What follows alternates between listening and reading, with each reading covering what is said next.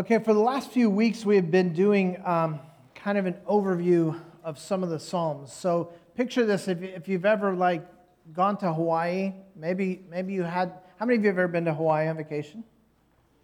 Okay, so you go to Hawaii. Now it depends on how much is in your vacation budget. But if you have this in your vacation budget, has anybody ever done one of those helicopter flights in Hawaii?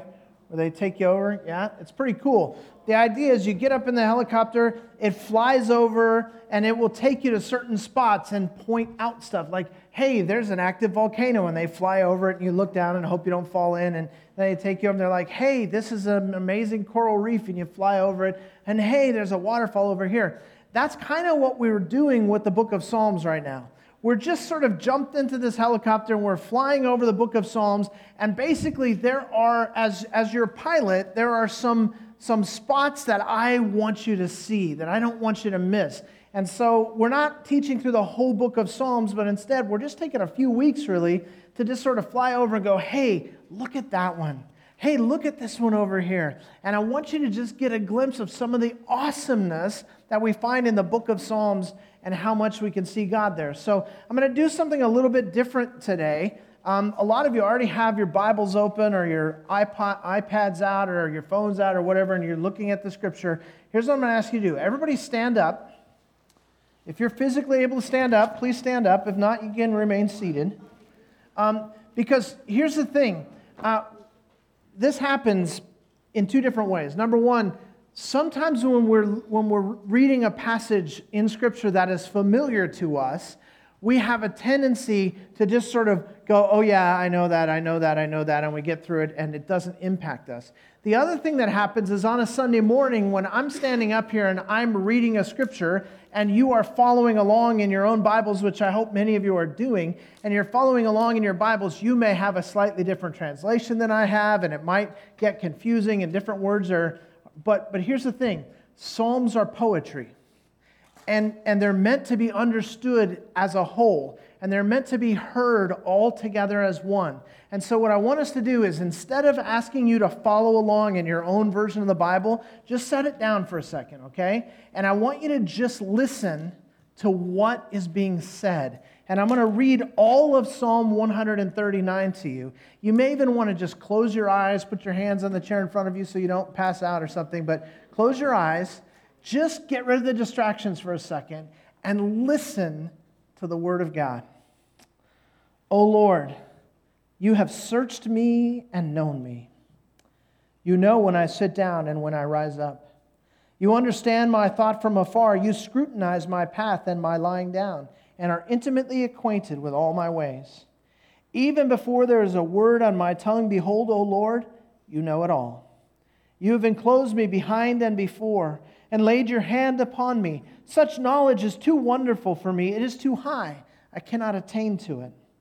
Where can I go from your spirits? Or where can I flee from your presence? If I ascend to heaven, you are there. If I make my bed in Sheol, behold, you are there. If I take the wings of the dawn, if I dwell in the remotest part of the sea, even there your hand will lead me, and your right hand will lay hold of me. If I say, Surely the darkness will overwhelm me, and the light around me will be night, even the darkness is not dark to you, and the night is as bright as the day. Darkness and light are alike to you. For you formed my inward parts. You wove me in my mother's womb. I will give thanks to you, for I am fearfully and wonderfully made. Wonderful are your works, and my soul knows it very well. My frame was not hidden from you when I, made, when I was made in secret and skillfully wrought in the depths of the earth. Your eyes have seen my unformed substance, and in your book were all written the days that were ordained for me, when as yet there was not one of them. How precious also are your thoughts to me, O God. How vast is the sum of them. If I should count them, they would outnumber the sand. When I awake, I am still with you. Oh, that you would slay the wicked, O God. Depart from me, therefore, men of bloodshed, for they speak against you wickedly, and your enemies take your name in vain. Do I not hate those who hate you, O Lord? And do I not loathe those who rise up against you? I hate them with the utmost hatred. They have become my enemies. Search me, O God, and know my heart. Try me and know my anxious thoughts, and see if there be any hurtful way in me, and lead me in the everlasting way. And all God's people said, Amen. Amen. Go ahead and be seated. Now, I'm going to ask one more thing of you at the beginning here. If you have something to write with, get it out. Okay? You, you may be a person who doesn't usually take notes, that's fine, but you're going to need something to write with or write on. If you don't have anything to write with, then um, you're going to have to really t- tap into your brain and make sure you can keep track of these things mentally. But you need something to write with. There's a place to write on the back of your bulletin. If you don't have a, a piece of paper, you've got that. Because um, what's about to happen is your greatest nightmare when you're in high school.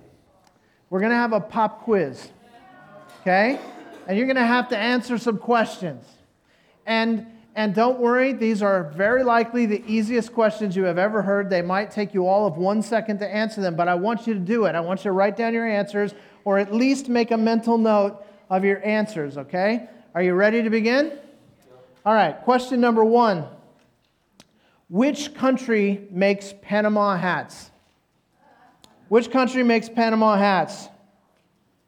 Number two, in which month do Russians celebrate the October Revolution? Okay, write down your answer. Which month do Russians celebrate the October Revolution? Number three, how long did the Hundred Years' War last? How long did the Hundred Years' War last? You notice I'm not giving you a lot of time, right? Uh, hopefully you're keeping up. Number four, uh, from which animal do we get catgut? From which animal do we get catgut? Yeah, ooh, I agree, ooh. Next, what is a camel hair brush made of? What is a camel hair brush made of? Next, what was King George VI's first name?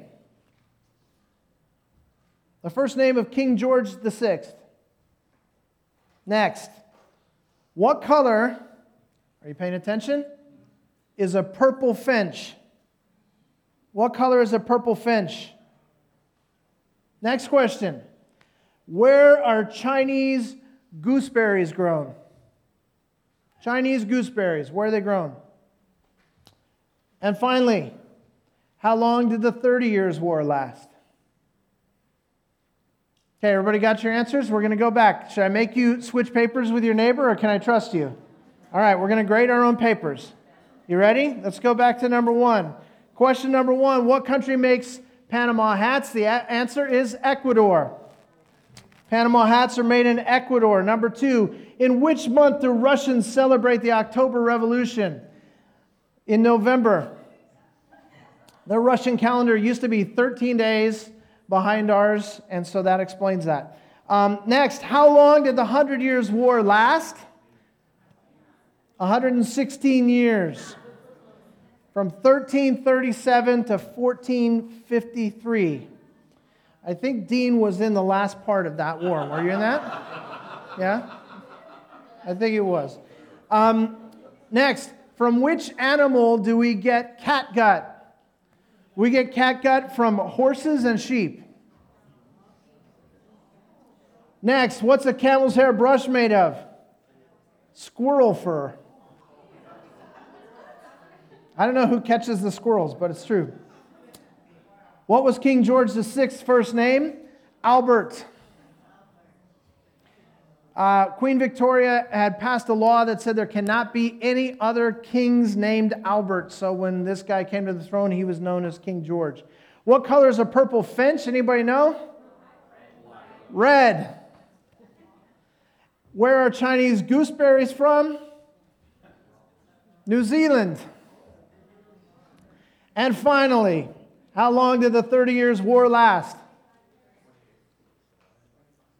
30 years, dummy. It's called a 30 years war. I don't know why you're not got that wrong.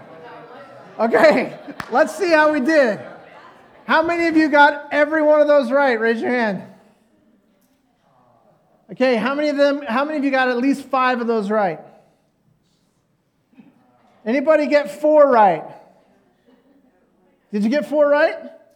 Okay, she's the one who messed up the curve. Okay, everybody? you win the award. Congratulations, you got four of those right. So here's the thing. Last week, we were in Psalm 19, and what we were doing was we're sort of taking a telescope and we were looking up at the greatness of God, right? And it was talking about how all of creation shows us the greatness of God, how God is revealed in what He has created. And we're talking about His awesomeness and how great He is. And um, if this quiz is any indication, God is um, a little bit ahead of us. We're not quite so impressive as He is. The best person in our class got four out of 10. So there's this big divide, right? Between this great and awesome God and us. Does everybody get that? You, and God, me and God, we're different, right? There's a big divide between us and God. And when I think about how big God is, and I think about how comparatively small I am, one of the things that can happen is that I can just be sort of caught up in the amazement of God, this great out there being, and I can feel really small and unimportant in comparison. And that's why I want to follow up on Psalm 19 with Psalm 139. We're going to see in 139 that our God is really big and we are really small, and yet that doesn't make us insignificant in any way. The way that God views you, the way that God views me, is with this unbelievable um, personal touch. He looks at you individually. He loves you individually. He knows you individually. He cares about you individually. In fact, his, in his vastness, God's attention, even though the whole universe is under his control, his attention is on you personally, on you individually all the time. That's pretty amazing, isn't it? He knows everything. And his attention is on me all the time. And so when I put those two together, what does that tell me? He knows everything about me. God knows everything about me. Now go to Psalm 139 if you're not already there, and we're going to start and we're going to break this down into sections and we're going to see these different pictures that are going to help us understand this relationship between this awesome God and little old me. We're going to begin in Psalm 139, verse 1. O Lord, you have searched me and known me. You know when I sit down and when I rise up. You understand my thoughts from afar. You scrutinize my path and my lying down and are intimately acquainted with all my ways. Even before there is a word on my tongue, behold, O Lord, you know it all. You've enclosed me behind and before and laid your hand upon me. Such knowledge is too wonderful for me. It's too high. I cannot attain to it. Does anybody agree with David there when you say that such knowledge is just too amazing? It's just incredible, right? Um, this first section of, of Psalm 139 introduces us to the concept of God's omniscience. God's omniscience. Now, God's omniscience, you know, the word omniscience is kind of a $3 theologian's word that um, maybe we don't all use every day. So let me explain it. Break it down into its parts. What does omni mean? All, right? And what does science mean? It refers to knowledge, right? All knowledge. God is omniscient. He has all knowledge. God knows everything. Now, when I say God knows everything, do I mean God knows a lot?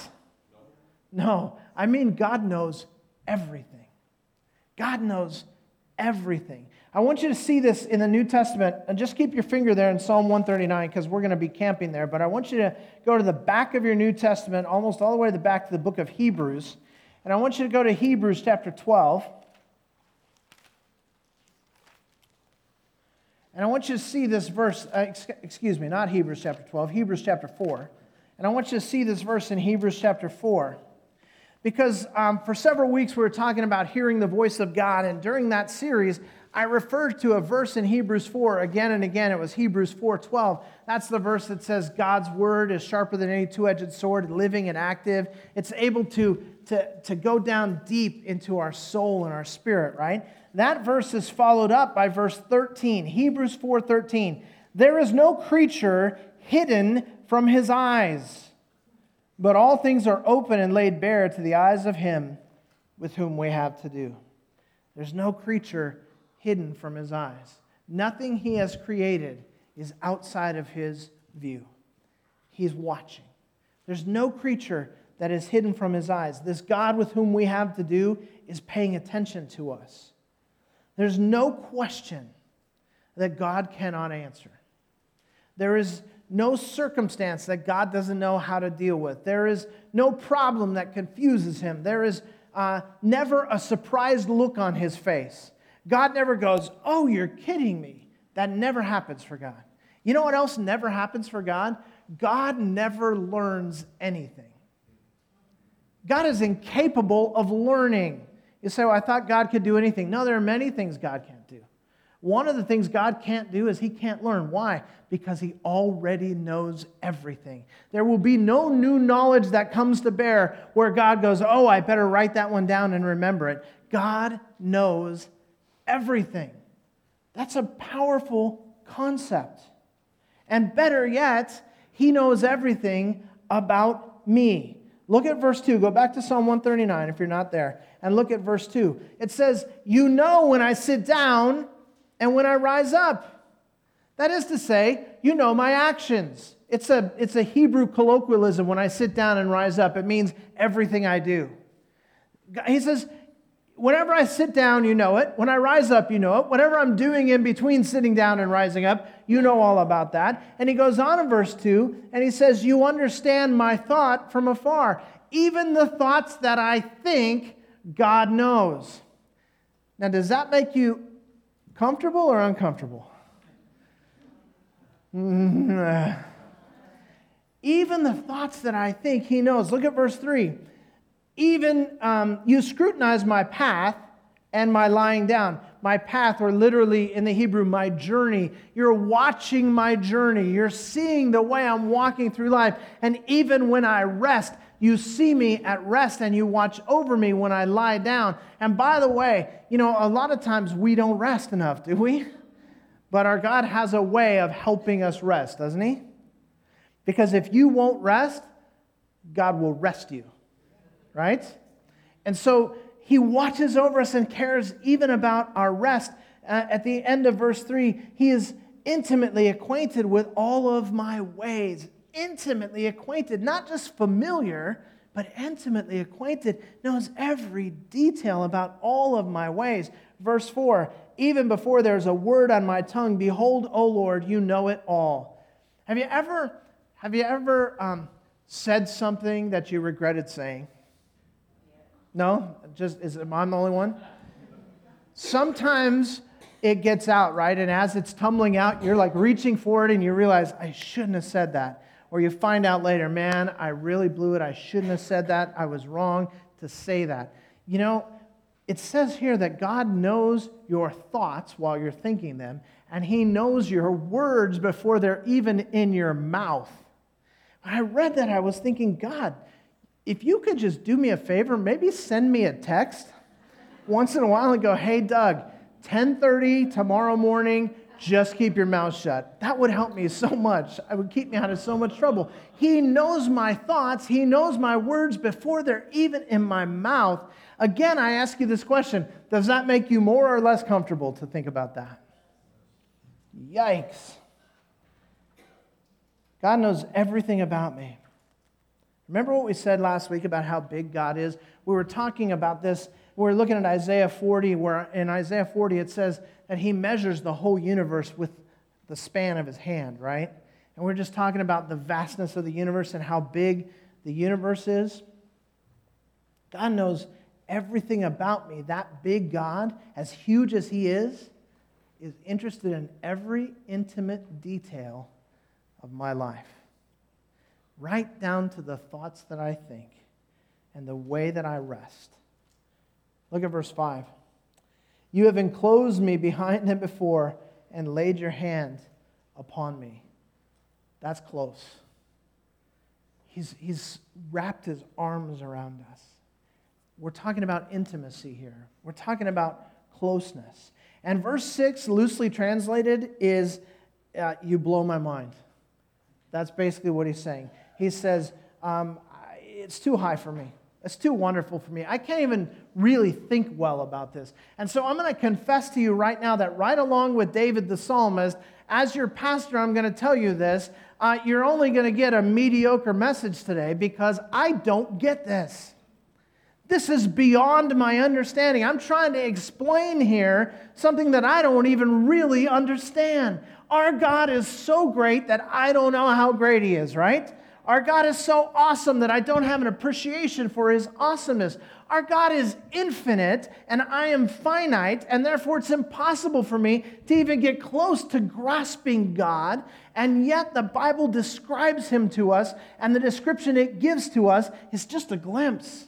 I think of it this way it's like, remember when, when Moses went um, up on the mountain and he wanted to see God's face, and God said, No, I'll tell you what I'll do. I'll stick you in this cave, and then I'll, I'll go by you with my backside, and, and you'll get that much of a glimpse of me. You're not going to really be able to see me. But you know what? When Moses saw him just that much, what happened to Moses' face? It glowed for days. Just, just being exposed to what we can know about God is an awesome thing, and I want us to get that. And we should say with the psalmist, You're blowing my mind, God. I, I just can't believe this. Think of it this way Who on earth knows you the best? It, it, maybe it's your spouse, maybe it's your mom, maybe it's a sibling or a best friend. I don't, are, is anybody in here a twin? Anybody a twin? But you, you've heard about what it's like with twins, right? Like they could be thousands of miles apart and they're somehow connected. I don't get all of that. But, but if I had a twin, I would probably say my twin knows me better than anybody. God knows you infinitely beyond the person who knows you the best. There's absolutely nothing hidden. And before you run screaming from the room because you know that, be reminded He loves you with an infinite love. What an awesome God we serve. By the way, now that we've got all this on the table, are you more or less comfortable? I ask you again. The more we know about God, the more we see about what He knows about us, it should, on the one hand, be reassuring, shouldn't it? That our God has us, His eye is on the sparrow, as the old song says. And if His eye is on the sparrow, I know that He watches me. But on the other hand, we think there's some times when I just as soon he was looking the other way. And it makes me uncomfortable to know that he knows every thought that goes through this sick little head of mine. It makes me uncomfortable to know that he knows every word, even the ones that I don't speak out loud. It makes me uncomfortable to know that in the quiet darkness, when there's no one else looking and I'm being tempted, He's watching that temptation and how I respond to that temptation is important to Him. So, on the one hand, I'm comforted to know that, he, that He's this intimately acquainted with me. On the other hand, it makes me kind of uncomfortable. Well, the story goes on. He's not just omniscient, He's also omnipresent. Now, again, omnipresent. Omni means all, present means present. Right? See, I'm a linguist. You get this from me. Omnipresent. God is everywhere. There, you can't get away from him, and that's what we're going to see. Have you ever have you ever been in a situation where you were just like seriously hiding out? You, you don't have to tell me. I probably don't want to know. But let me tell you a story. Before I knew the Lord, my life was, shall we say, not exactly in line with the scriptures. And I was out one night on a Saturday night with a bunch of friends. And uh, we were out in this park, but it, there's nobody there but us. It was real late at night and it was very dark. And we're sitting in a circle. Okay? Picture, it's like a Bible study, but there was no Bible. And we were sharing. That is to say, that there was passing going on. Okay? And as this is happening, the all of a sudden the park lights up because three police cars pull up at once and they put their lights on us, and immediately we hear this Police, don't move. So, of course, we ran. Now, there was a bunch of us, and there was only three police cars. So we ran in all different directions, right? We weren't exactly thinking straight, but at least we knew that. We ran in different directions, and I took off across the park. I know that when you look at me now, you go, he must be a fast runner, right? but, but in those days, I wasn't such a fast runner. And, and I take off across this park, and I was the fastest I've ever run. And I am running, and I hit the sidewalk, and I turn down the sidewalk, and I start running into the, into the housing tract. And as I run into the housing tract, I hear in the distance, it's in the distance, but it's gaining on me. I hear a sound that I was not happy to hear. It was the sound of the police dog that was chasing me. this is not a good situation. So I am running, okay? Now, by the way, did I mention this was before I knew Jesus? Did I say that? Let me say that again. So I'm running from the police and um, his canine partner, and, and the dog is catching up, and I'm hearing this barking catching up and I turn the corner and I'm sprinting, and now I'm out of the sight of the dog and the policeman. And the first house there on the corner has a um, camper, you know, one of those cab over campers for camping. It has one of those, and I just grabbed the doorknob and it was unlocked. And I jumped in, closed the door, got down under the table, and I heard the dog go running past. I heard the policeman go running past, and I laid there for three hours. because I just knew the moment I move, there is a dog to eat me. And so, and, and I remember the feeling of laying there and the thoughts that went through my head and all the ways I was chastising myself and saying, My parents were right. I shouldn't have been doing this. What a dummy. Why am I acting like this? I got to get my life cleaned up. Meanwhile, I'm just laying there silently, not moving until three hours pass. And then finally, I slowly get up, look out of the drapes of the thing, and then I go home. And I, and I got away. But, but that, that uh, story is not told to tell you young people that you can't get away from the police, okay? It is told to say that, that when you're hiding, there is a sense of desperation that says, man, I just can't get caught. When there's something that's really at stake, we, we, we're pretty good at hiding. But we have this omnipresent God. You remember in Genesis, God said to Adam and Eve, The whole world is yours, enjoy, but don't eat from this one tree. And what did they do? of course, they ate from that tree. And then, as soon as they ate from the tree, they were suddenly aware of shame. And they were embarrassed and they were ashamed. And so, what did they do? When God came to have fellowship with them into the garden, and God looked and they weren't there, and God said, Where are you?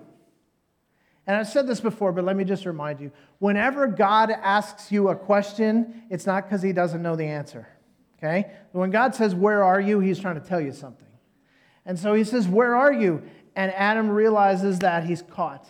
And he says, um, We're hiding from you. God says, Why would you hide from me? Did you eat from the tree I told you not to eat from? And Adam said, Yeah, we ate from it, and we were ashamed. And in our shame, we hid from you, God. Now we hear that story and we go, Adam and Eve must have been idiots. Who hides from an all knowing, all seeing God? Who thinks that somehow you can hide from God? And we look at them and go, what a couple of morons. And then you look in the mirror and go, huh, me too. Because how many times have I tried to hide from God? How many times have I thought, you know what, God, um, I, really, I really appreciate you being with me and all that kind of stuff, but what I'm about to do, you're probably not interested in. So I'm going to have you stay over here, and I'm just going to go this way for a while. You stay over there. I don't want to talk about what I'm doing. How many times has the Holy Spirit begun to move in my heart, and I begin to feel the conviction of God, and I just say, I don't want to talk about this, and I just end my prayer and walk away and say, I'm done with this. See, this idea that we're going to hide from God is insane, and we do it.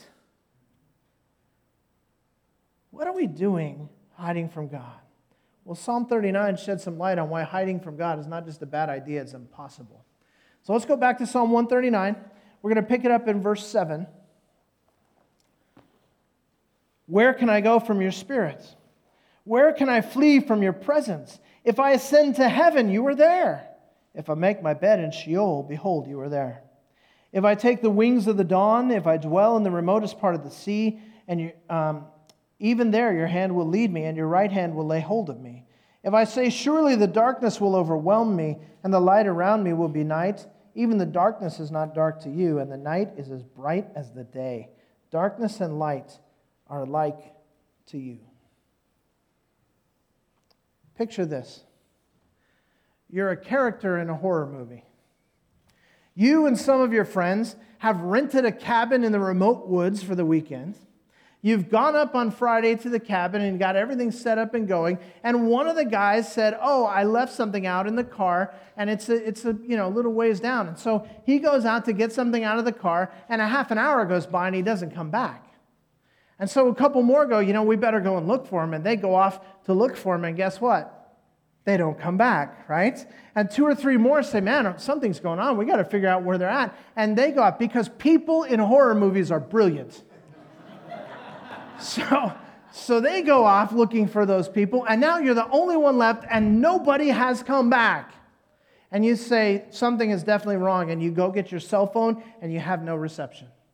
And so you say, you know what? There's a house phone. You go pick up the house phone, and the line has been cut. And suddenly you hear this music eerie music. You know, man, something is going on. And you start to get scared. And just as you're freezing and thinking about what to do, you hear footsteps walking around your cabin. What are you going to do? You head off to the back bedroom, you get under a bed, and you're hiding under the bed, right? Now, as you're hiding under the bed, you hear this sound at the front door. And the door opens. And then you hear footsteps. And the footsteps are making their way to the very room where you are. And you are under the bed.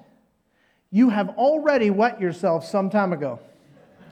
and so you are laying there trying not to scream, trying not to cry, trying not to breathe loudly, when the footsteps enter the room and they walk across the hardwood floor, and a black shoe stops right next to the bed, and suddenly you see the legs begin to bend, and you feel a hand grab your leg and pull you out from under the bed. Are you okay? Everybody all right? Ricky, are you okay? He looks like he's starting to cry. Are you all right? Okay this leg pulls you out from under the bed and stands you up like this, and suddenly you notice that the guy who pulled you out from under the bed is a police officer. that he has already rescued all of your friends, and he has the assailant in handcuffs in the back of his car, locked away, and he was just there to rescue you. That's what a whole lot of us are doing from God with God as we hide and we run and we forget that this God who knows everything about me and this God who is with me at all times actually has my best in mind. What are we doing hiding from God? But we still look for places to hide. Look at verse 8. If I ascend to heaven, you are there. If I make my bed in Sheol, which is to say the netherworld or the, or the underworld, behold, you're there. If I take the wings of the dawn, if I dwell in the remotest part of the sea, you're there. You think, well, I'm going to just, I'll just dive down. I'll just go underwater. I'll live under the sea. That's how I'm going to get away from God. Well, tell Jonah about how well that works. No matter where you go, he's there. You say, I'm going to hide in the dark. Well, here's the deal. Look what it says. It says in verse um, 11 If I say, Surely the darkness will overwhelm me, and the light, uh, surround, and, and the light around me will be night, even the darkness is not dark to you, and the night is as bright as the day. Darkness and light are alike to you. Why is the darkness like light to God? Because God is light. And where there is light, there is no darkness. Anytime light and darkness compete, who wins? Light always chases away darkness. God is light. the light of the world. You can't hide from him in the darkness. There's no point to run from God. The poet has called God the hound of heaven, the one who pursues and pursues and pursues and pursues. He never leaves us, He never lets us leave His sight. He is always there. And that means He is there in those times when you so desperately need Him and you're crying out to Him and you just want Him to help you, and He's there. It also means He's there in those dark times, in those quiet times when nobody else is there, when you're doing what you shouldn't be doing. God is there too. That's something to think about the next time that you're tempted to disobey Him and go on your own way. He sees, He knows, He cares. Just think about how much He cares. Look at verse 13. For you formed my inward parts, you wove me in my mother's womb. I will give thanks to you, for I am fearfully and wonderfully made. Wonderful are your works, and my soul knows it very well. My frame was not hidden from you when I was made in secret and skillfully wrought in the depths of the earth. Your eyes have seen my unformed substance, and in your book were they were all written the days that were ordained for me, when as yet there was not one of them. How precious also are your thoughts to me, O God. How vast is the sum of them. If I should count them, they would outnumber the sand. When I awake, I am still with you. You go to bed and you say, Lord, be with me, and you wake up, and the first thing you have to know is He's still with you. He wove you together in your mother's womb. When you were an unformed substance, not just that He saw you, but He knew you. When you were yet an unformed substance. Do you see why a worldview that denies God could have such contempt for babies in the womb? That if you don't understand this God who made us, this God who made us in his image, this God who loves us, then a human being is maybe just a glob of tissue. It may be just some sort of advanced evolutionary process. But it says that he knit you together in your mother's womb. It says that he knew you when you were yet an unformed substance. He makes each and every child unique and individual. Now it's time for science class again. Last week, we took the telescope and put it up toward the sky, and we talked about the vastness of God's creation. This week, we're going to take a microscope and we're going to look down at the human being, and we're going to get a sense of just what he's talking about when it says that he knows us. Every second, every second, more than 100,000 chemical reactions take place in your brain every second. Well, for most of us, some of us a few less, but most of us. Your brain has 10 billion nerve cells to record just what you see and hear. Think about your eye. If you just study the human eye, there's no way to deny God's existence. Just think about your eye, which has 100 million receptor cells, rods and cones, in each eye. Your retina also has four other layers of nerve cells.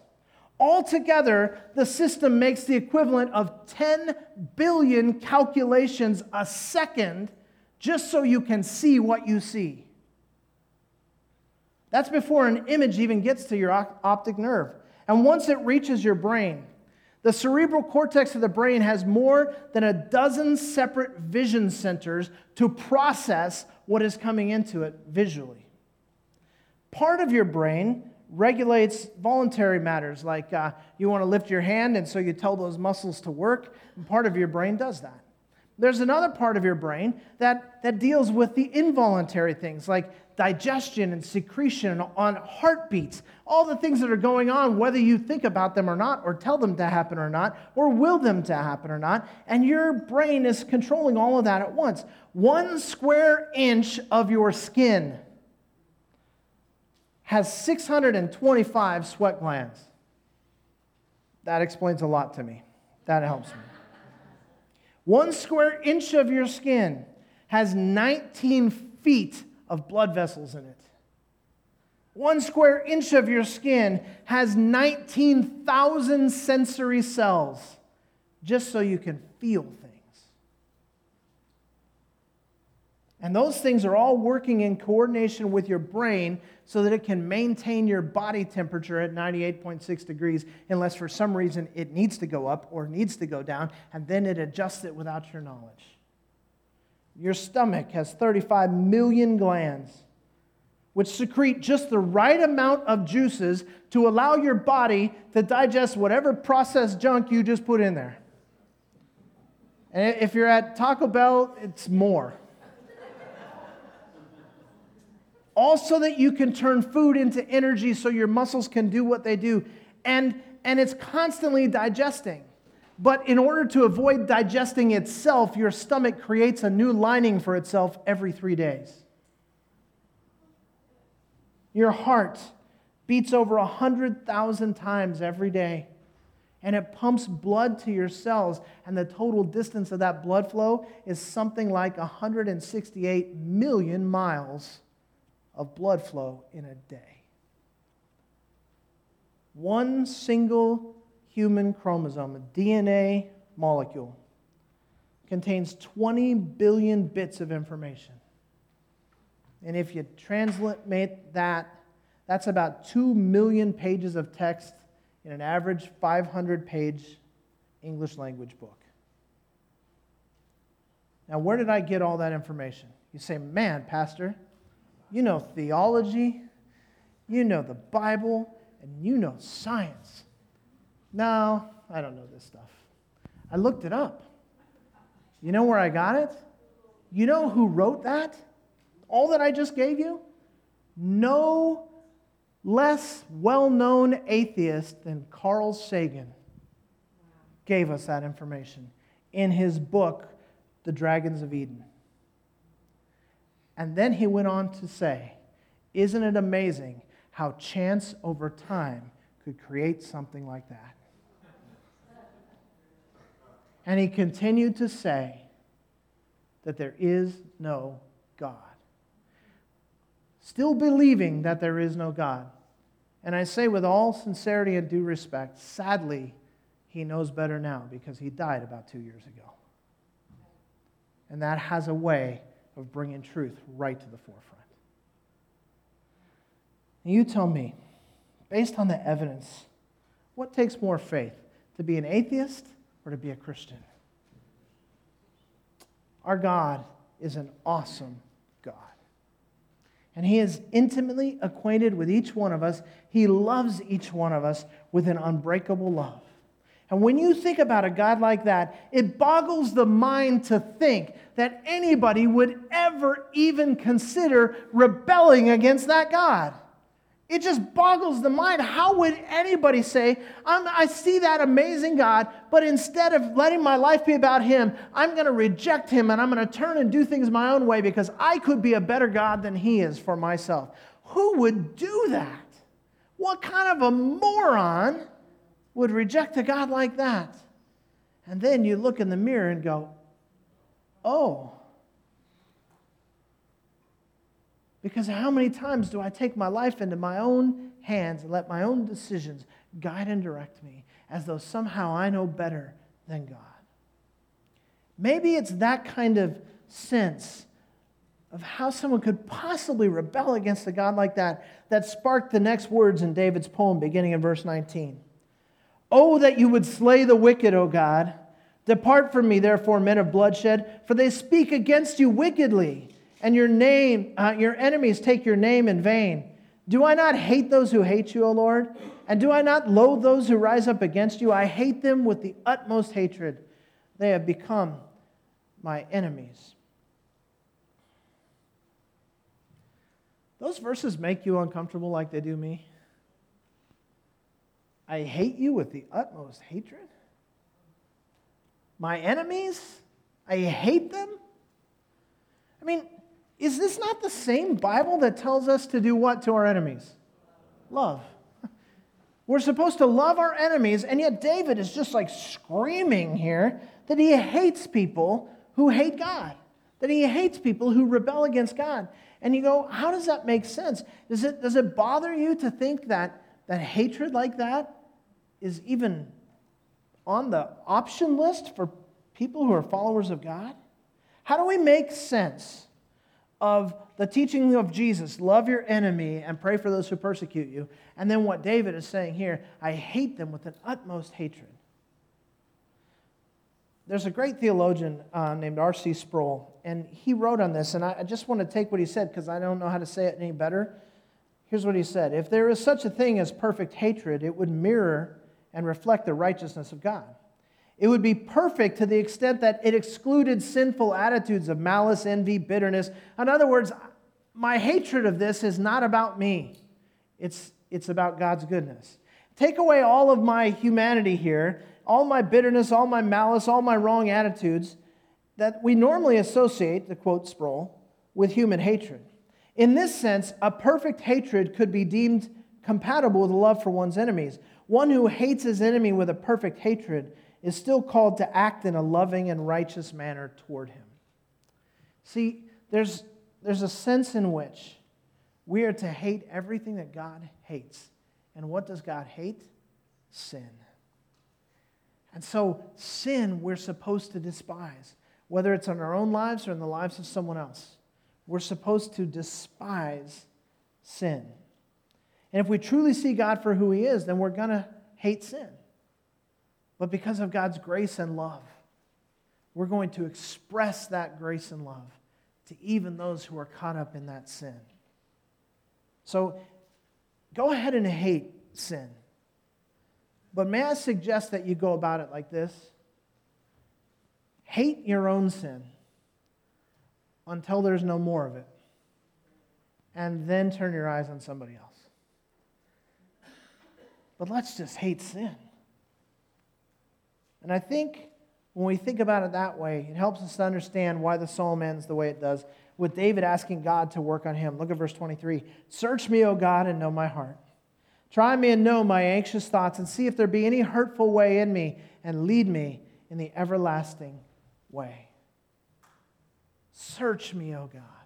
Now remember, when we're saying, asking God to search us, God's not going to discover anything that he doesn't already know, right? It's not as though God's looking around going, all right, what's going on in there? Let me see. That's not it. When we're saying, oh, God, search me, what we're saying is, God, reveal to me what you already know about my heart. Search me, oh God, know my heart. Look at my heart, God. What do you see there? And he says, Try me and know my anxious thoughts, my heart, my mind, all the junk and see if there's any hurtful way in me. And if there is, God, expose it to me and remove it from my life and let me begin to walk in this everlasting way, this great plan that you have for my life. God, let me walk in that.